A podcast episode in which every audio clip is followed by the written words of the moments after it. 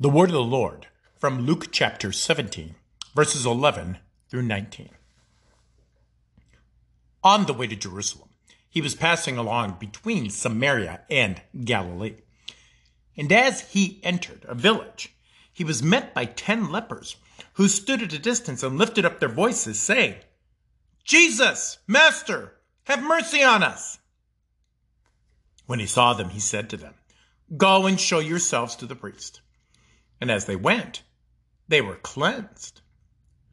Then one of them, when he saw that he was healed, turned back, praising God with a loud voice. And he fell on his face at Jesus' feet, giving him thanks.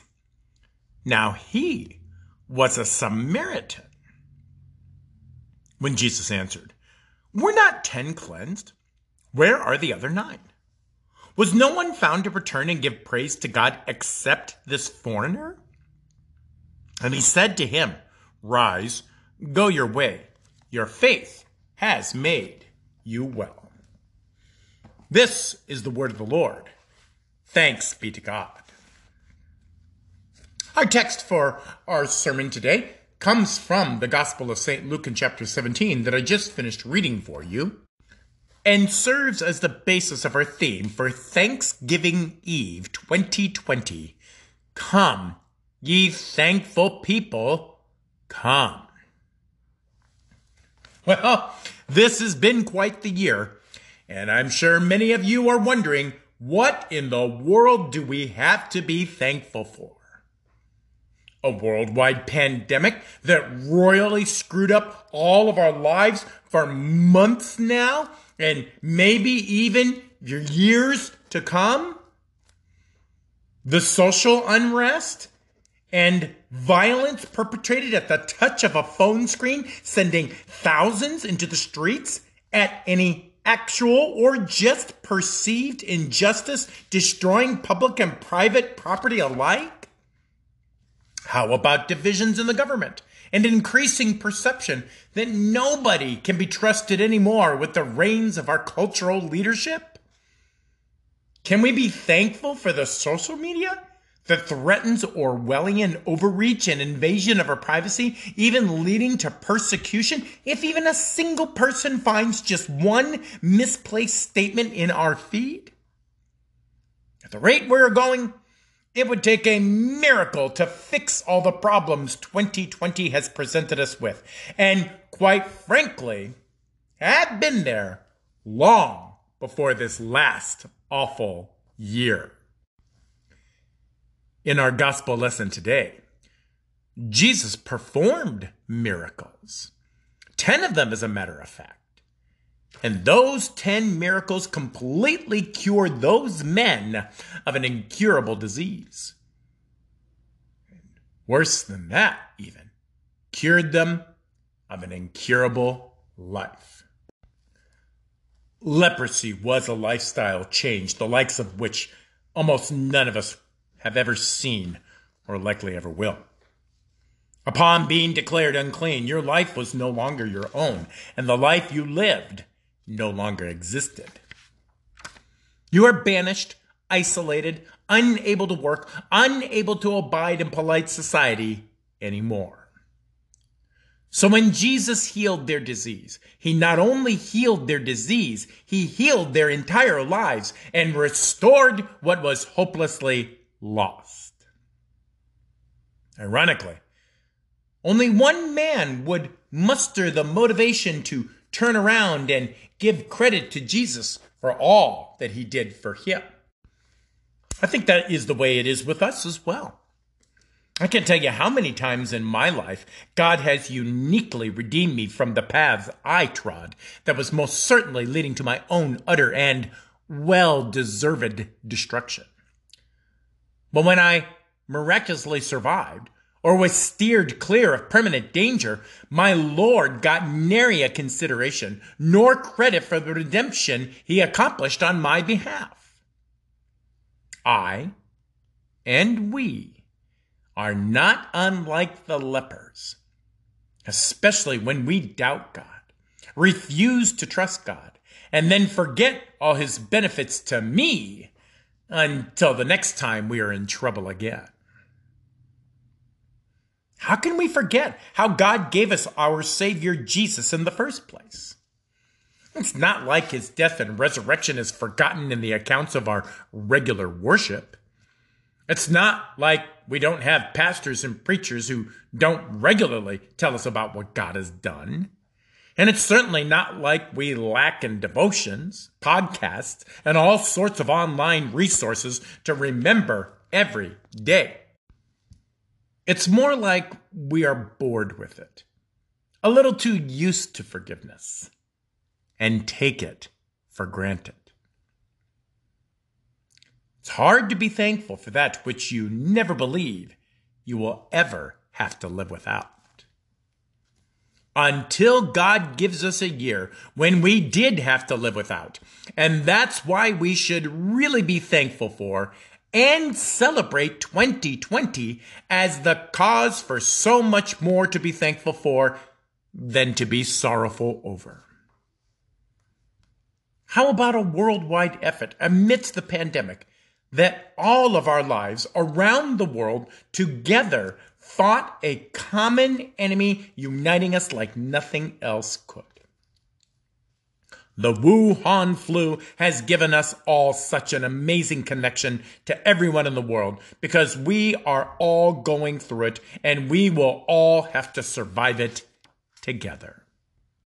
How about the actual peaceful protest where people took to the streets to have real reconciling conversations about the importance to come together as Christians in order to worship God rather than stand for draconian oversight that needlessly kept us apart when we could otherwise have been together? The desire to be with one another, now awakened and made alive in the heart of every Christian as that one place we needed to be, especially when we could not be. How about the social media that we were able to take advantage of to share the gospel, worship online, devote ourselves to God's word online and in person with every group that meets at faith? All these things that we thought were horrible should not be forgotten like the 9 lepers did when we realized how wonderful Christ was in the midst of and even because of all that was awful. Many of you are quite aware of the amazing school ministry we have here at Faith, the outreach to the community, the ministering to the unchurched, and the Christian indoctrination that is on par with any catechesis I have seen anywhere is something to behold. This week in chapel, Mrs. Newman shared a wonderful video of a microcosm of the thankful children that I believe is indicative of the whole. These kids shared wonderful thanks for mom and for dad and for their parents. They shared thanks for Disney World and dinosaurs. And then my heart melted when one little girl was thankful for Jesus. That's who we have to be thankful for. And that's who we are thanking God every day for.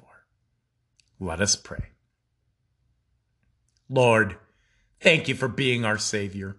Thank you for all the blessings that you give us every day, especially at this time of National Thanksgiving. We give thanks for family and friends, church and good government, health and means to live, shelter, safe food, and water. Now, may that peace which surpasses all understanding make us thankful in all things for the one who truly provides for us and cares for us always. Amen. The word of the Lord from 1 Corinthians chapter 1, verses 3 through 9. Grace to you and peace from God our Father and the Lord Jesus Christ.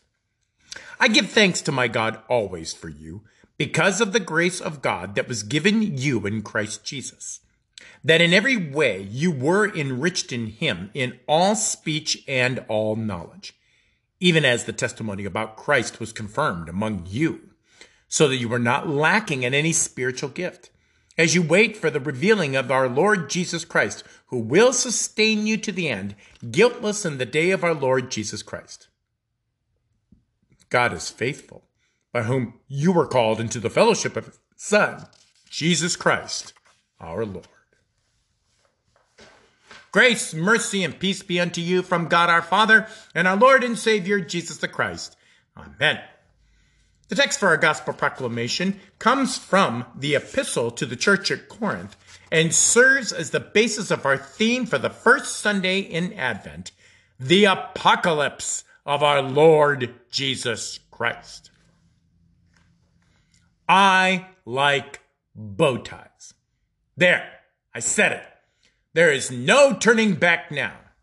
And you should know I have been criticized by people near and dear to me for engaging in said neckline accoutrement. The criticisms go something like this. You can't wear a bow tie. Only old Southern Democrats wear bow ties. Or, the only people who should wear bow ties are circus ringmasters or carnies. Or, if you want to wear a bow tie, you should probably pick up a monkey and an organ grinder to go with it. And the most insulting I have ever heard, albeit delivered innocently enough, was the day I was wearing my light gray suit with a red bow tie and someone remarked, "Hey, you look just like Pee Wee Herman." But I will not repent of this suggested cultural sin. I love my bow ties. Ever since Lois Ford gave me my first school-colored bow tie and pocket kerchief combo, I was hooked. They do not get in the way like a regular tie does. They are easier and quicker to tie than a regular tie. And I like how it draws everyone's attention in the room, even if it just draws criticism for wearing one. Bow Tie Tuesdays, here I come. Ringmasters and carnies, unite. We will not surrender this adornment to any political party. The bow tie belongs to everyone, and no one has a monopoly on its display around their neck. Now, I just need to find some white patent leather shoes to go with my light gray suit and red bow tie. You know, sometimes the culture tries to categorize certain things as only belonging in certain places, and we tend to go along with it passively, not even realizing it at the time. For example, certain clothes can only be worn by certain racial groups, or you may be accused of cultural appropriation. Music is often attributed to only one particular race. R&B belongs to the black community. Country music belongs to the white community. Bluegrass belongs to hillbillies. Food is even divided on racial lines, whether it's barbecue, soul food, mayonnaise, or even certain flavors of soda pop. It all classifies us submissively, and we don't even notice it until someone points it out, because we just accept it as the way things are. It is what it is, we say, and we don't give it another thought. The title of the sermon is just such a subject in Christendom. I imagine when you heard the title or saw it on the screen, you imagined a bit of doom and gloom, didn't you? After all, when is an apocalypse anything but doom and gloom in our culture's mind these days? It doesn't help that movies like Apocalypse Now had songs by The Doors singing those mournful lyrics in the background. This is the end, my only friend, the end. Or more recently, Mel Gibson's movie Apocalypto portrayed in graphic detail the end of entire tribal communities through human sacrifice, which was key to the spiritual world of the Mexica people in the 14th and 16th centuries. So the evolution of apocalypse in our culture is doom and gloom, and it has some significant theatrical foundation. Unfortunately, it has even been co-opted by some Christians and used in end-time books that use the technique of scaring the hell out of people, hoping somehow that will get everyone to heaven. So we see this in the movies. We see this in the popular Left Behind books. And we even hear it in some pulpits in some churches in the area. But we do not see it in the Bible. And today's lesson is the perfect example. Just look over the text today. The revelation of our Lord Jesus Christ, or more accurately rendered, the apocalypse of our Lord Jesus Christ, shows no doom or gloom for God's people. Rather, the riches of life eternal, security found nowhere else, gifts in abundance, and an intensity of expectation that is awe-inspiring with its possibilities for all humankind. As we anticipate the faithful return and revelation of our Lord Jesus in this season of the advent of our God, he has indeed given us all wisdom and knowledge for seeing him as he is. Through the amazing words of Holy Scripture handed down over thousands of years, we have a glimpse into the very mind of God to guide us in our decisions over right and wrong, helping us manage our lives the best way possible, and drawing us closer to him every time we devote ourselves to his precious text.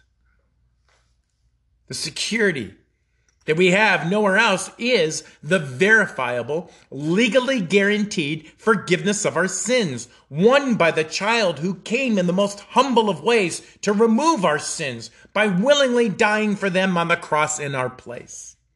If ever there was a legal release from obligation, this is it. If ever there was a pardon for sins, Jesus paid for it. If ever there was a get out of Sheol free card, Jesus dealt it from the top of the deck right into our hands with his very body and blood. Then we lack in no gifts whatsoever. We have everything from God given out of grace, empowered through the church because of God and our risen Lord Jesus. This means whatever we need to run the church, proclaim the gospel, administer the school, bake the cookies, visit the sick and shut-in, reach the unchurched, help the disenfranchised, and lift up the poor is already in our spiritual bank of Christ, just waiting to be spent by those who believe he placed those gifts there for us to use in his kingdom. Finally, we have the eager anticipation for the apocalypse, the revelation of our Lord Jesus Christ. We can't wait for it to come to fruition. We wake up every day wondering as we watch the headlines, "Is it now, Lord?" We wait intensely, but patiently, because we know Jesus has been apocalypsed, revealed before, and he will be apocalypsed again. I've heard that some kids find the arrival of Santa Claus scary during Christmas. Obviously, this is an anomaly, but if he's not explained properly to the child, and the child is just immature enough not to understand, you can just imagine how frightening Santa might be. I mean, just imagine a man coming in the dark of night, and there's no way to keep him out of his house. After all, he can slip right down any chimney. Now imagine that he has the demigod ability to see everything you do all the time, even when you are sleeping. And imagine that he is keeping a list of everything you do, determines if you are naughty or nice, like an unfeeling, sneering overlord who cares little for the circumstances that may have caused your ill behavior to begin with. Santa seems a lot more like Satan to that little kid than jolly old Saint Nicholas. But then we, as a community, explain the details, Show him or her the joy of the season rather than the miserable misunderstanding they concocted, and the eve of Christmas Day becomes that joyful moment in time that they can eagerly anticipate as the arrival of a good day, full of good things for them. That is the true spirit of the apocalypse of our Lord and Savior Jesus Christ. It is not a horrifying day. It's an amazing day when all that is good will be restored and the real good life begins. This is the message we have to give to our otherwise uninformed friends. This is the gift that keeps on giving in this confused and mixed up world. This is the joy in Jesus we have always had and want everyone to have. The apocalypse of our Lord Jesus Christ is the advent of our God as we eagerly anticipate his return and celebrate when he came as a babe of Bethlehem. Amen. Now may that peace which surpasses all understanding guard your hearts and your minds in Christ Jesus always. Amen.